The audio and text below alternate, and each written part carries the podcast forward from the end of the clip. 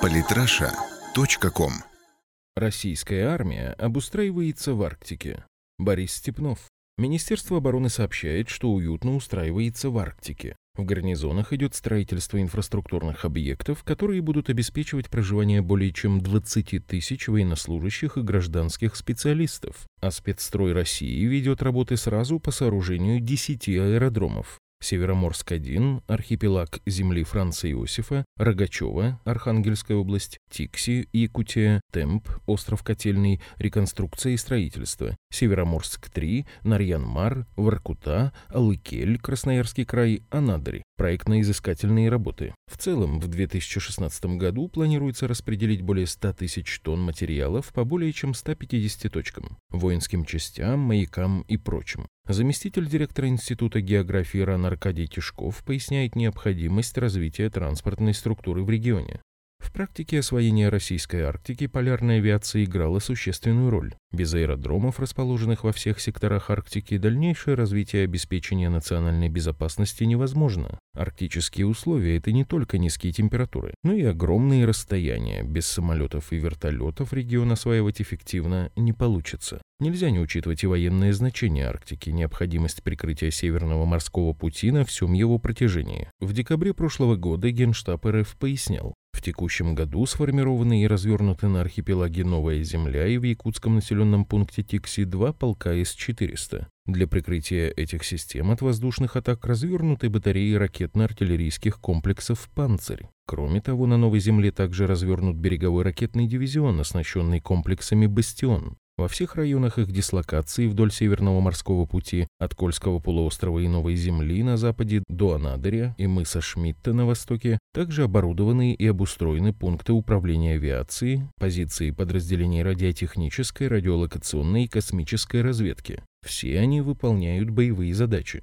Уже в конце 2015 года, по данным Генштаба, в Арктике завершалось оборудование шести военных баз, были озвучены планы постройки 13 аэродромов, а также 10 радиолокационных пунктов. Как мы сейчас видим, по 10 аэродромам из 13 уже идет плотная работа. Политическая Россия не расписала на тему Арктики, описывая ее как стратегически крайне важный регион России. В экономическом плане на этой территории имеются значительные запасы углеводородов. Одно только штакмановское месторождение содержит более 4 миллиардов кубометров газа разнообразные запасы природных ископаемых – алмазы, золото, платина, хром, титан, марганец, фосфор, вольфрам, молибден, ванадий и многие другие рудные залежи. На данный момент осваивается лишь около 10% шельфа, поэтому Россия исследует глубины Северного Ледовитого океана, добывая в частности данные, доказывающие права на шельф. Это очень не нравится странам Запада, что делает Арктику зоной потенциальных конфликтов. Данная угроза напрямую поднимает необходимость обеспечения защиты данной территории и ее прикрытия.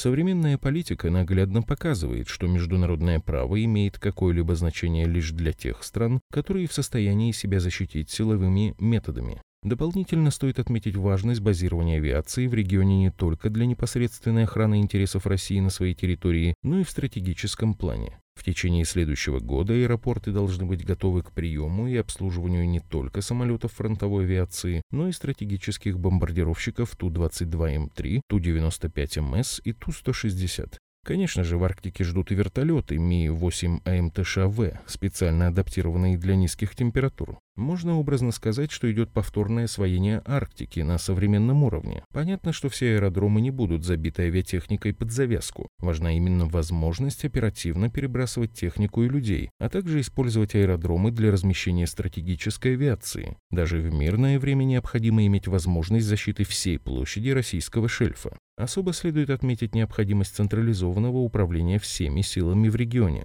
Уже с 2014 года действует объединенное стратегическое командование «Север», которое отвечает как за сухопутные, так и за воздушные и морские силы. Причем главенство принадлежит штабу флота. Именно флот осуществляет основное перебазирование техники и людей, но авиация делает это оперативнее, поэтому оба флота, морской и воздушный, тактически дополняют друг друга. Развитие инфраструктуры региона также означает расположение достаточного количества радиолокационных станций, объединенных в единую сеть с космической разведкой, а также корабельными и другими РЛС, что позволит мониторить ситуацию над всеми российскими арктическими территориями. Банальная необходимость, не так ли? Но возвращению России в Арктику обрадовались не все. Газета «Рус» с сочувствием передает слова старшего директора Министерства обороны США по вопросам Европы и НАТО Рэйчел Эльхьюз. Как и в Балтийском регионе, в Арктике мы видим дополнительные изменения, которых не наблюдалось раньше, а именно наращивание военной мощи и проведение военных учений России. США ничего не остается, кроме как пафосно заявлять о своей позиции. Арктика должна быть свободна от военной активности. Но мы прекрасно понимаем, что означают эти слова. Желание отсутствия именно российской активности и сожаление об отсутствии активности американской. Подписывайтесь на наш канал в Телеграм. Самые интересные статьи о политике и не только. Читайте и слушайте каждый день на сайте polytrasha.com.